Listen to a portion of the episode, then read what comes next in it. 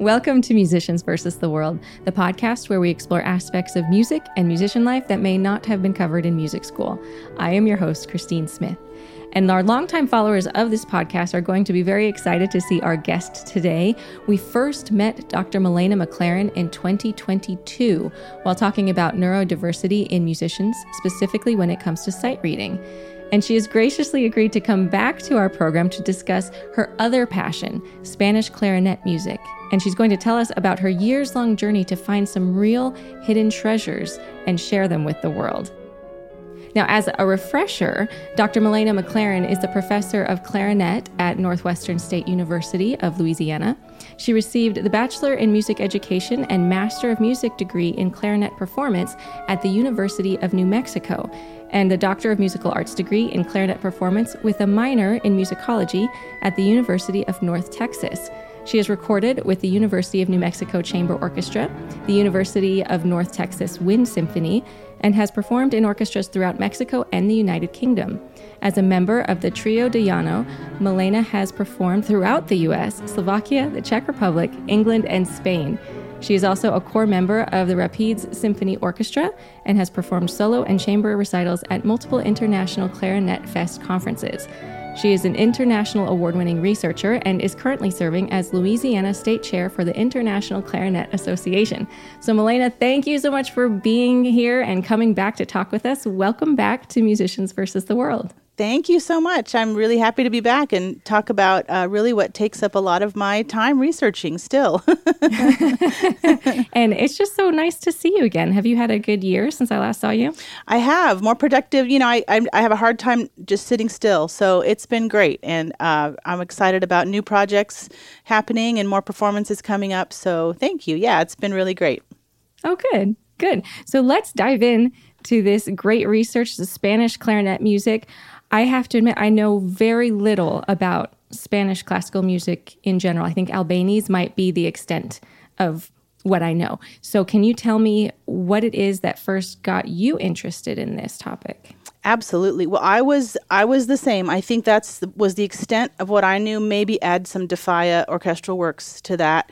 And going into my doctoral studies, um, that was really all, all I knew. And in my first year of study at North Texas with Dr. James Gillespie, he judged a competition, the Dos Hermanas competition in Spain. And as a gift, a thank you gift, they gave him this piece that was out of print. And um, so for clarinet and piano. So he brought it back and came to my lesson. He was telling me about the competition and he said, Oh, you know what? You have Spanish blood. Why don't you learn this? Let's see what it sounds like and so, and of course, he had heard it and he loved it. But uh, so the minute I started playing it, I just absolutely fell in love with this piece.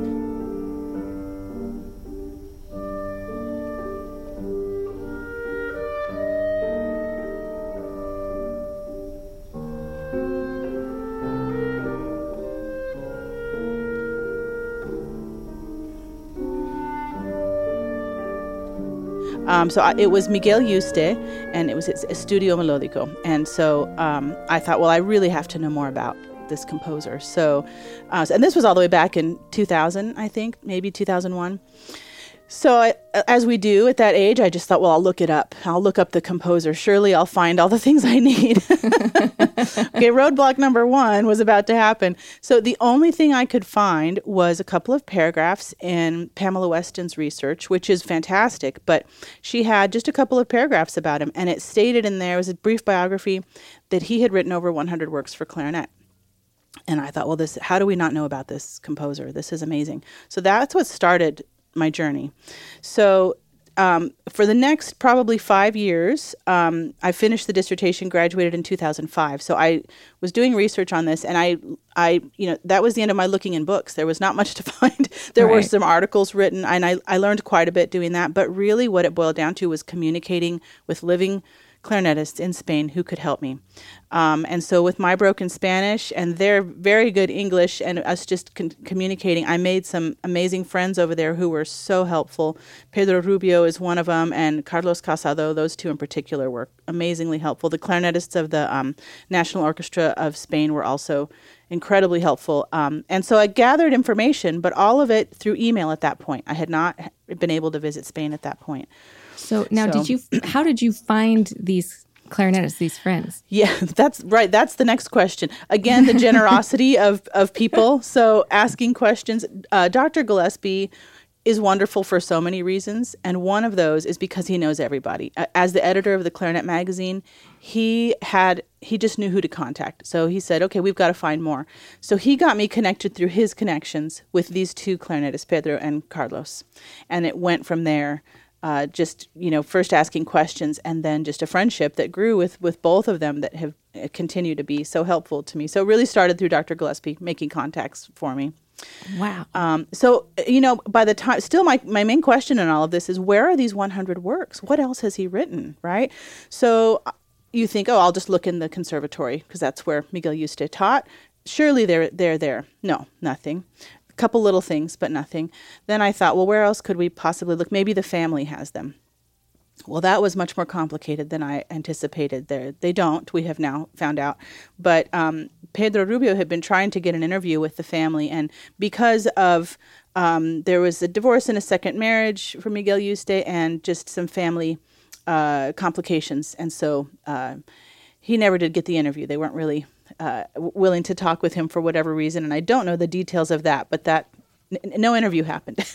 so, um, so, but we still were wondering where these 100 works were. So, in searching some of the Spanish sources, it, Pedro is the one who found it. There was a mistranslation from a 1927 book where it said that he had published, or pardon me, he had written and arranged over 100 works, not for clarinet, just over 100 works. And oh. so there was the, so what Pamela Weston had likely seen, I don't know for sure, was this mistranslation that they were for clarinet because he was the clarinet professor. He was an amazing clarinetist, considered by many to be one of the fathers of Spanish clarinet playing still there. So uh, very important figure in clarinet there. so I thought, okay, well at least we know it wasn't over 100 works, but still the question remains: how many works? Uh, was it? so, right. So um, Miguel Yuste was also the he co-founded the Madrid Municipal Band, and so uh, it was suggested to me there might be some in the archives there. So that was where I kind of ended the research in 2005, still wondering the first question that started this whole this whole journey. Uh, then, thankfully, by then I had gotten a job. Um, so I was teaching here at Northwestern State. Uh, we've got some very generous endowed professorships here. So I thought, well, let me apply for one of those and see if I can get to Spain to get into the archives.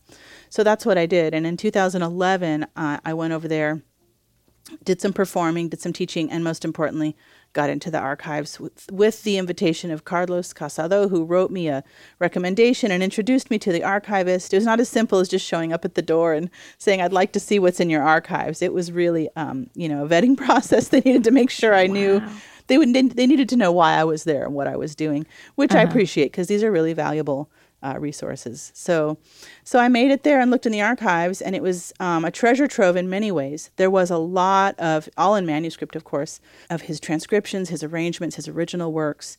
I did not at that time discover any new clarinet works, but I was able to get some dates and fill in some blanks and actually see, okay, they did they did exist here, and I do see that how you could easily say he wrote and arranged over 100 works. Most of them were going to be for the band because they oh, performed every Sunday.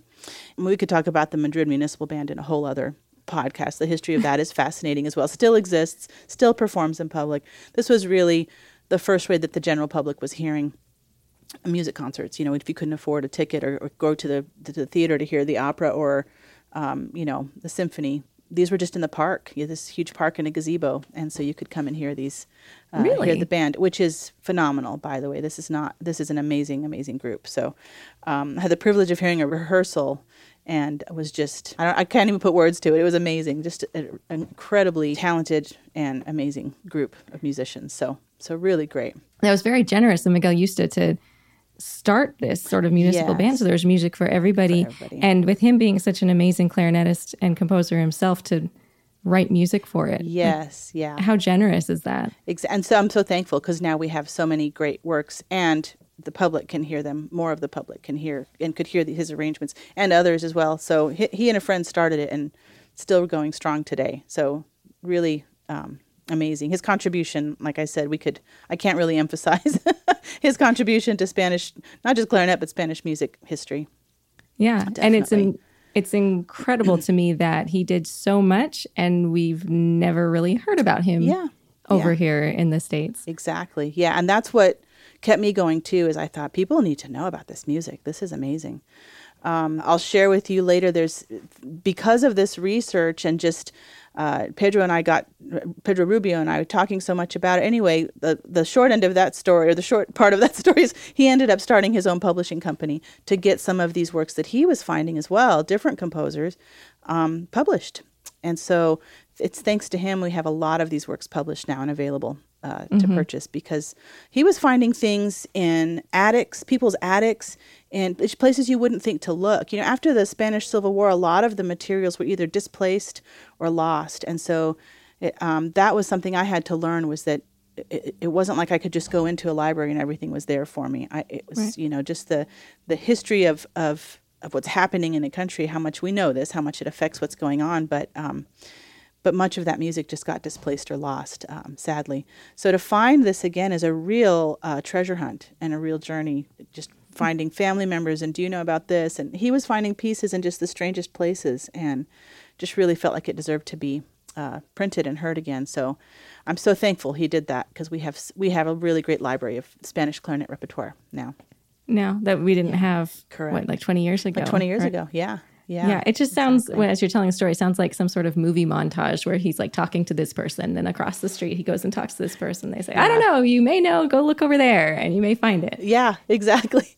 and then there on the floor in the attic, well, what's this? You know, it's, it's I'm, I'm probably exaggerating slightly, but still, yeah, I think it's just kind of a series of conversations and, um, and just finding things that was unexpected. So, so Miguel Yuste was also a teacher.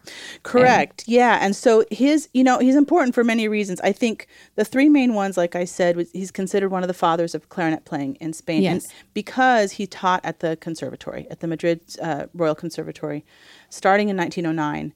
So when he got there, he completely revamped the way that they taught clarinet. It, it was in need of a of a uh, kind of a redo. Not that what came before it was bad by any means. It, it has just become outdated. Uh, it was Antonio okay. Romero was was years before him, not immediately uh, before, but he had really designed that course of study for clarinet. Um, and there's so much great research on Antonio Romero that I'll not talk about today because it'll get me off topic, but um, also incredibly important to clarinet Spanish history. Um, so he has redesigned that course. That's still the way that they teach clarinet at the Madrid Conservatory, by the way, is that how Miguel Yuste restructured it back in 1909. So that's one very, of the big things. Oh, is it very different from how we learn clarinet in the states? No, it's it's a six-year course of study, and it uses a lot of the same materials that we're familiar with here and mm-hmm. and repertoire. It just kind of outlined which materials and which repertoire and what order you would you would study those in. Mm-hmm. Um, okay. So uh, but he combined, you know, of course, all the Paris Conservatory test pieces. He combined uh, a lot of the method books that we're familiar with Italian, German, and French, but also added his own works. So this is what his works were composed for: was for test pieces or audition pieces for the conservatory. So oh. really, only I think two of them were meant for the stage, but most of them were or test works. So now I think we've got nine. I think that's kind of what we what we have settled at that that is available for clarinet. So I, I think it's nine is what my count is, and I may be off slightly uh, with the most current research. I'll have to confer with Pedro again soon. so, but um, but that's that, and the Madrid Municipal Band are are two of the big things that are important about him that we that we know him for, and why he's so important to the Spanish mm-hmm. clarinet history yeah. there. Now, did you say there were three things that he did? Yes. So the third thing is he performed quite a bit, and he performed in these zarzuela orchestras. And that kind of leads into the characteristics of these pieces. You know, what makes them so interesting? Of course, I was drawn immediately, but every time I perform them, somebody comes up and says, "Oh my goodness, what is that? Where can I get more of that?" There's something that really speaks to us, I think, in this this music. The melodies just I mean, I tell my students they kind of rip your heart out and make you look at it and then, you know, and then cry about it. They're just beautiful, beautiful, heart on your sleeve sort of uh, melodies and, and harmonies. Um, and I think we're fortunate because I think where the history of Miguel Yuste, his biography, and the zarzuela intersect is why these pieces do this to us. So maybe I'll kind of break that down a little bit so you can see just briefly. I, I won't turn it too much into a, a history lecture, but so so Miguel Yuste was born in Cadiz, Spain, which is on like a, the southwestern coast in the Andalusia region. This was in 1870. And sadly, by the age of eight, he was an orphan. So he was oh. sent to Madrid to the orphanage there, the San Bernardino orphanage. Now, the fortuitous thing about this is that the orphanage wanted to foster the children's uh, artistic education, and so they started a wind band. So all the kids learned instruments. And Miguel Yuste learned the clarinet, obviously. Well, he must have had a natural gift for it because by the age of 13, he was studying at the conservatory with the professor there, uh, wow. Manuel Gonzalez, who he would later succeed, by the way, as professor in 1909 of that conservatory. So that's what took him to Madrid and got him playing clarinet. By 19 years old, well, actually by 1885, so then he's only 15, he started his performing career. He was first chair with the Royal Corps of Halberdiers, so playing in a wind band. And then by the time he's 19, he was first chair, principal clarinetist in the Teatro Real, which is significant. Wow. I mean, that he, first of all, that he rose that quickly. But the reason the Teatro Real is so important now ties us over to the zarzuela. so, so the zarzuela is, um, it's basically a kind of the common man's opera. They're short. They're about an hour to an hour and a half long. They're basically little musical plays that are um, interspersed spoken dialogue and sung dialogue, and they're meant to just kind of show you life events in a, in the day of a common person. You know, so things that you that people can relate to. There's funny moments. There's sad moments. There's heartbreak. There's drama. You know, little soap operas, if you will, I guess. so, but these started. Zarzuela started all the way back in the 1650s. And um, the reason they're called that is that they were uh, performed at the Palacio Real de la Zarzuela for the king and his guests. So that's how they oh. got the oh. name Zarzuela. They were popular, and the popularity fluctuated because the Italian influence was strong in Spain for a while. So it would become like, now we're interested in Italian. Now we don't want Italian. We want our Spanish national, you know, we want it to sound more like Spain. Now we like Italian gotcha. again. Now we want this. So it kind of fluctuated. But yeah. by the uh, middle of the 1800s, the zarzuela was incredibly popular. And so this ties into uh, Miguel Yuste at that time, of course, by the 1880s, starting to perform in the Teatro Real and the pit orchestra, basically. Okay. Well, by the time we get to there, by the end of the 1800s, the zarzuelas were so popular that there were at least 11 theaters in Madrid that played zarzuelas only regularly. People were going to these, they were very popular, and to have 11 theaters in one city be only performing the zarzuelas to me just let me know wow okay these were talk about popular they were really wow. popular. Like i said before just they're, they're interspersing dialogue and songs. The songs are traditional songs and dances that were already to familiar familiar to the to the general public. It's almost like a gilbert and sullivan thing. Then they become even more more familiar. So people are singing them on the streets and uh, it's you know you could relate it to like a gilbert and sullivan sort of experience there you know? So this is his frame of reference then for composing because you think this is back in the 1880s right? And so by the time he's the professor at the conservatory and composing these works this is what he's got in his ear. This is his frame of reference are these zarzuelas he was playing them all the time. So it's it really is the traditional a lot of these folk music elements right? So that leads me into i think what really draws us to this music. And um, when I started studying it and really trying to dissect it and think, why do these melodies just really speak to me so much? What is it about them? And you break it down, it sounds very scientific and almost a little bit too, um, you know, uh, sterile. but they work somehow they work together so, so um, but you you know you can find a lot of research on um, just some Spanish folk music characteristics. There's some wonderful resources out there. So if anyone is more interested in this than what I am talking about today, you could certainly find bigger discussions on these. I think my dissertation yeah. is available free on l- electronic copy. So if anyone just puts me okay. in, uh, there's I'll, I talk a little bit more deeply about this in the dissertation about like the like theoretical characteristics and things. Exactly. Yeah. So yeah. if anyone really is interested in that, you can certainly find the the resources. Mm-hmm. But yeah, um, I'll put links in so people can go down the rabbit hole. Great. Like, Yeah. I probably I will because I love that sort of thing. So I'll be reading I'm it. with you. Yeah, it's fascinating to me. So, but Yeah. I'm aware not everyone is super fascinated in that element of it. so. well, and it was interesting to me that all of these pieces I was hearing is just like, gosh, these really just are. I, I can't get over how beautiful they are for me. So, Right.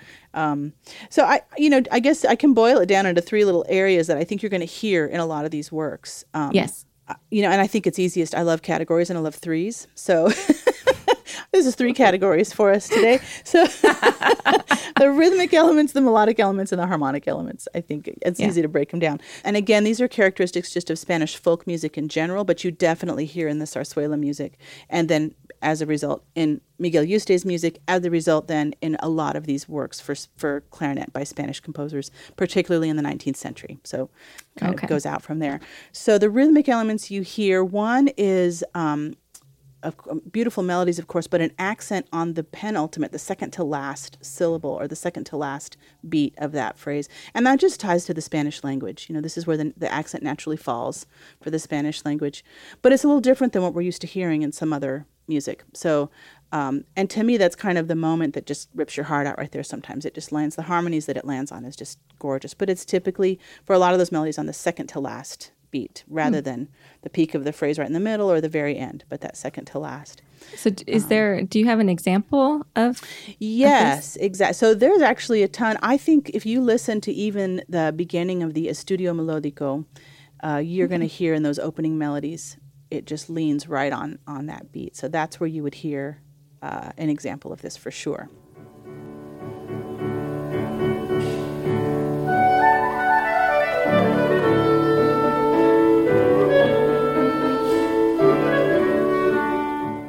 The other things that you definitely hear also in that example are um, repetitive rhythmic patterns, like a dance type of rhythm, long, short, just a long, short, short, long, short, short, or something similar, uh, which seems so simple, but it really adds kind of that that uh, Spanish folk music element to it. So you'll hear that also in that example. Um, a bigger picture that you would, if you if you heard the whole piece or any of these pieces, is an alternating two and three, so a binary and ternary meter. Um, so you mm. kind of have to hear a bigger section to hear that, but that's really common, kind of this back and forth from a duple to a triple. Mm. Would they do that eh, like from one measure to the next? They'd go one, two, one, two, three, one, two, like that. It's actually a bigger scale. It's more like by section. So you Oh, might have a whole section in three, and then it'll switch over to a whole section in two, or vice versa. Oh, okay. So yeah, that that one is the is a bigger scale. You'll you'll see it not necessarily within smaller, you know, but but as a as a macro of the whole piece. Oh, interesting. Yeah. Okay. So those are really common rhythmic elements you'll hear.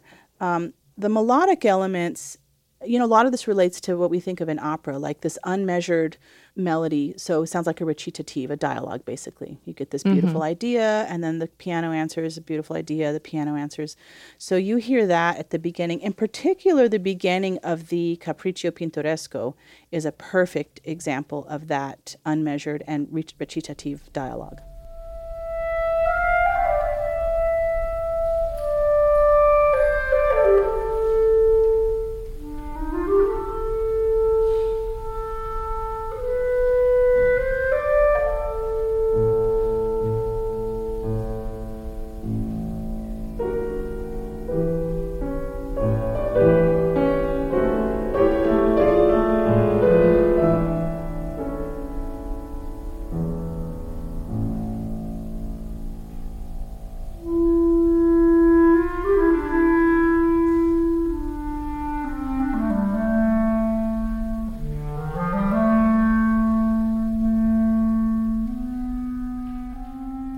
Can also hear in that the melodies are aria-like that you could sing them. They're they're gorgeous, and really any of these pieces, but both the Estudio Melodico and the Capricho Pintoresco. Just pick any of those melodies that you're hearing. Those themes are very much um, aria-like. There's an interval. This is melodic and also harmonic, but I'll mention it here. The interval of an augmented second or a minor third, not only in the melody, but in the bigger picture as well. So sections will do that sort of movement, the augmented second or minor third, um, and it gives it that very much that folk um, element almost modal you know if if Yeah. you you could it's, it's there's some tonal ambiguity which i'm getting a little bit ahead of myself but i think that adds to it is that it's not really a scale you're used to it kind of is but but not really so it's more about introducing some harmonies that will really um, are, more interesting because they they pull your ear a little differently than you're expecting Okay. So, what mode is it the most similar to? Like, if you were to describe it. I don't know that you could answer that with one. I think the whole point of just that it's that it's ambiguous. It's in fact, I think it's easier as I was analyzing the works. You could definitely find tonal harmony in it. You can call it a key. This is in D major. This is in G Okay. minor. Then we move to here. And I think the modal part comes in more with how he's using chromaticism to Okay. kind of pull us a little bit away from the key, but not really. It comes back to a tonal reference almost Oh, every okay. time. And I think that goes dates back to like the the Roman and liturgical influences way way back at the beginning, you know, from the folk music elements that kind of bring in more of a modal um, spirit and feel than a very specific. We're using this mode here, and so Gotcha. yeah. Okay. Um, and this just the chromaticism, and in particular that use of that augmented second or minor third uh, in in sometimes unexpected places that Hmm. that I think kind of make us wonder. Wait, is it in that key? And then you think, and then it goes a little further, and you think, oh yeah, okay, it's still in that key. yeah. So, that's very characteristic that you said the 1880s. It seems like other European styles were kind of going towards that as well at around that Yeah. time. So, yeah, I agree with you for sure. Yeah, yeah. But it had that folk element in there that made it like uniquely Spanish. Yes. Yeah. Exactly. Exactly. Very Um, cool. And then you get, you know, uh, if you want to kind of turn the microscope in a little bit, you'll find moments of these kind of like falling thirds, but really I think it's easier to or better to characterize it as a as a terraced downward motion, be up, be up, be up, be up, be up, be up, be up, something like that, but not literally thirds. Again, this kind of ambiguity. Thirds, eh, not quite. Okay, now it's thirds. Oh, wait a minute, now it's not. But it's this terraced downward motion.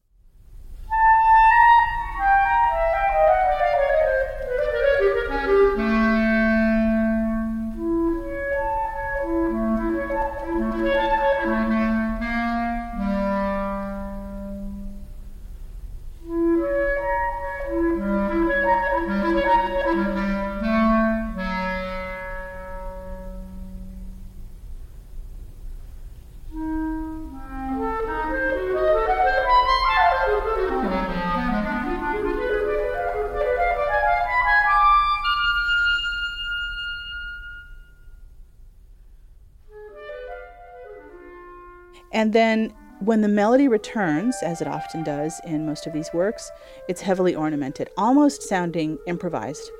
But hmm. one of the things that makes these works, at least the works by Miguel Yuste, from my experience, difficult to perform, is that even though it sounds improvised when these return and it's so ornamented, it is written out meticulously as to exactly what to play when. So, rhythmically and technique wise, it's complicated when it returns. You have to really mm-hmm. study it. When it's performed, it just sounds like you're just improvising on the melody. It's wonderful. But but Miguel Yuste in particular wanted these to sound exactly as he wanted them to sound. so so um, so uh, it, it sounds beautiful, but to study them, uh, I learned quickly. Okay, I'm going to have to spend a little more time in this area here. So,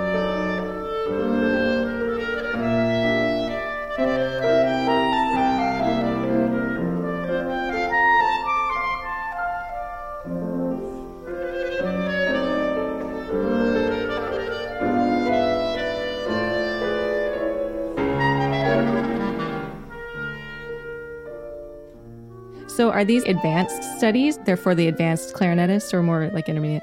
Yeah, I, I would say so. I think they're upper level, maybe graduate level. It depends on your studio and, and everything, of course. But I um I learned these in my doctoral work, and they were certainly a challenge uh, for me. And when I teach them to students, it's typically my master's students that will tackle them, I see. um, with an exception here and there, of course. But um, yeah, I think the rhythmic reading is tricky. You, you need to be able to read well, especially rhythmically, and um, and then just understanding the style and somehow turning that so it doesn't sound mechanical, so it doesn't sound like you're just typing out notes. So yeah. um, yeah. they go. The ensembles is not difficult at all. The piano part and the clarinet part fit together beautifully.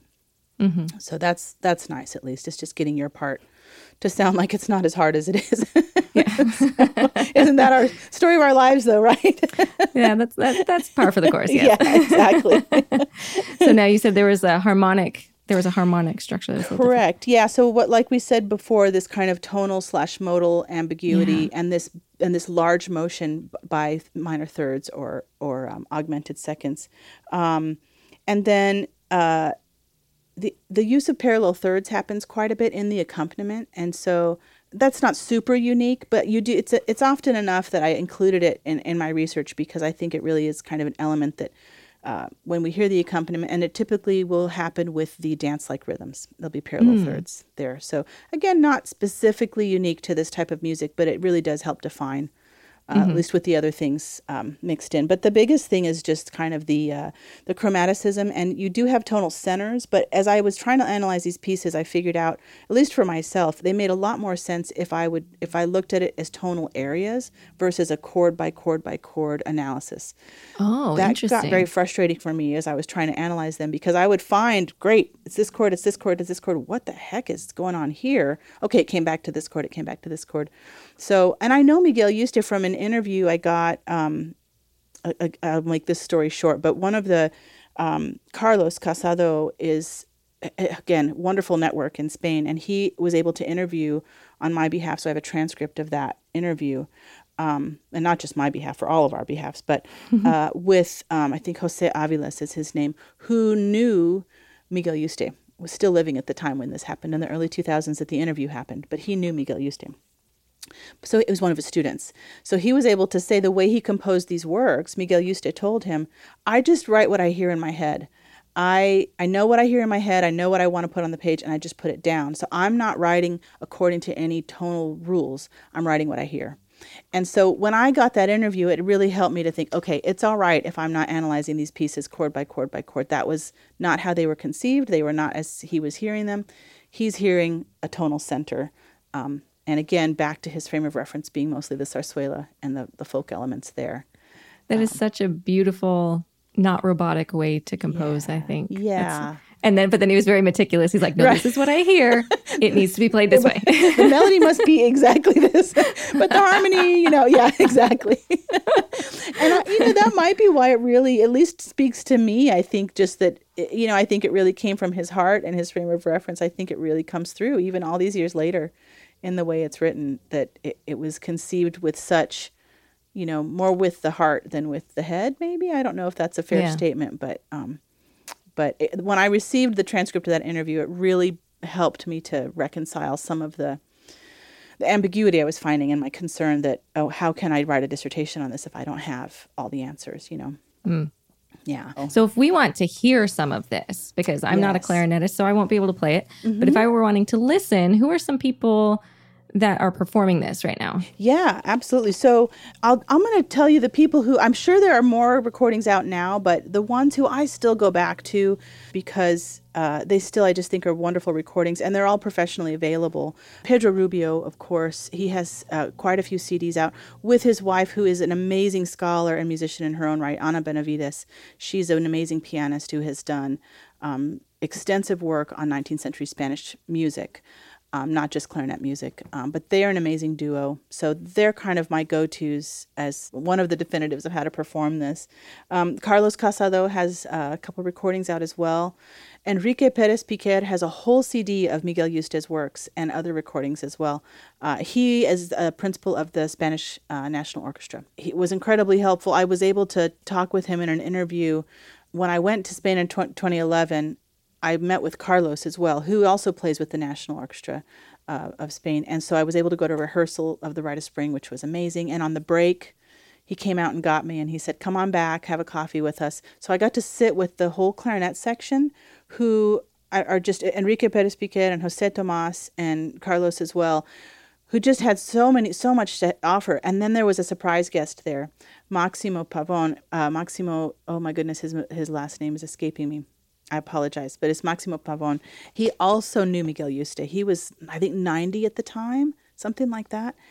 And uh, so he was there for me to ask questions of. So just again, my experiences with this have just, I've been so lucky. And it's every time I think I've hit a dead end, there we go. But this is where I got a story from Miguel Yuste's daughter from his second marriage because Enrique Perez Piquer knew her. It just explained how some of his music was probably lost during the Spanish Civil War just because of the takeover of the city and some of the soldiers taking over certain homes depending on where they were. Miguel Yuste's house happened to be on a bluff, so it was a prime spot to be taken over. Um, and mm-hmm. unfortunately, he had some music at home, and it was it was lost during this whole Mm. Um, you know this whole situation. So, uh, but I wouldn't have known that without this story. So, um, but Enrique's recordings are, are beautiful as well. And there's someone who, who I've not met, but I love his recordings. And I'm sorry if I'm mispronouncing his name. Joan Enrique Luna, or Yuna, I'm not sure how he says it, has some recordings out as well. And, and I hope to meet him at some point. I have not met him, but also beautiful recordings of these works. Um, I know there are more out there now, but those are my go-tos, and you could you should be able to find any of them on Spotify. There, I have the actual CDs because that's how old I am, but but I'm sure they're available on Spotify now. I'm sure they're so. on Spotify too. and you know, one of the sad parts of this story is much of Miguel Yuste's music is out of print and not available. I have a happy ending to this story, but okay. there are two of his works available. Um, through if you go to Bassus Ediciones, and I'll make sure you get the link to that. Um, Van Cott is the uh, U.S. distributor for that music, so you can get all those pieces through him if you're in the United States. But there are two of Miguel Yuste's works available, and actually, it's the Union Musical publishers that does those two. And those were the two I found. They were the only two I could get a hold of to start. And that's his Solo de Concurso and his Capricho Pintoresco. The others were in print at one point and are no longer in print, I don't think. However, in 2027, we hit public domain. And so um, I've talked with Pedro, and I'm optimistic that these will, will very likely be republished at that at that point when we hit public domain on those. So oh, all of Miguel Yuste's work should be available by then. So that's the good news on that. But there's, if you look at that Bassus Ediciones or the Van Cott sites, there are some other composers whose music I think is equally beautiful.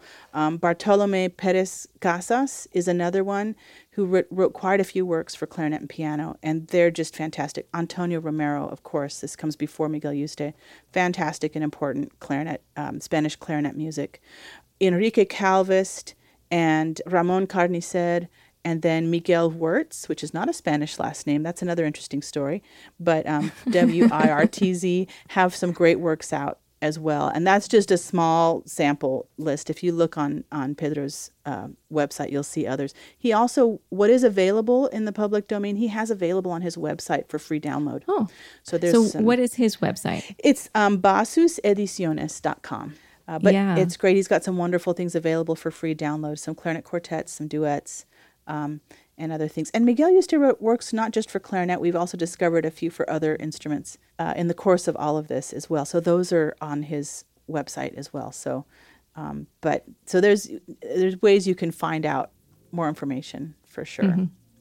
I love this. I I am like a kid in a candy shop. I love learning about new compo- new to me composers and things that haven't been found. And like, congratulations on all of this work over decades. Yeah, to find this incredible music, and thank you for sharing it and trying sure. to you know get the word out. So by 2027, we're going to have a whole new generation of students yes. just ready. I'm so excited, and I think it's you know I tell my students about this too. I teach a research, a graduate research class here at Northwestern State, and when I was just a student coming into my doctorate, I had no idea this journey awaited me. It was just being curious and being interested and um, just just wondering, just questioning things, and not accepting the fact that well, nothing's written about it. I guess I'm not going to find out. You know, just really figuring out how can I find out next. And I think in many ways it's even easier now than it was for me back in 2000 to to get to this information and really dig mm-hmm. it out. And I never would have thought I could go to Spain and look in archives and perform and get to know these amazing Spanish clarinetists when I was, you know, coming into my doctorate. And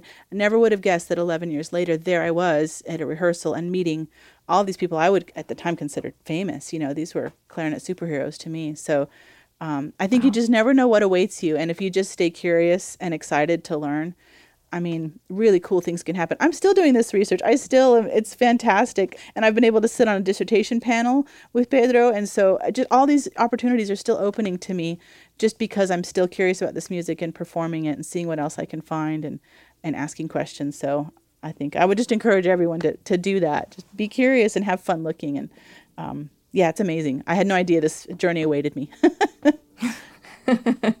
well, I'm glad I did. And thank you so much for sharing it with us. Absolutely. Elena, you are just such a joy. It's so great to see you again. So good to see you too.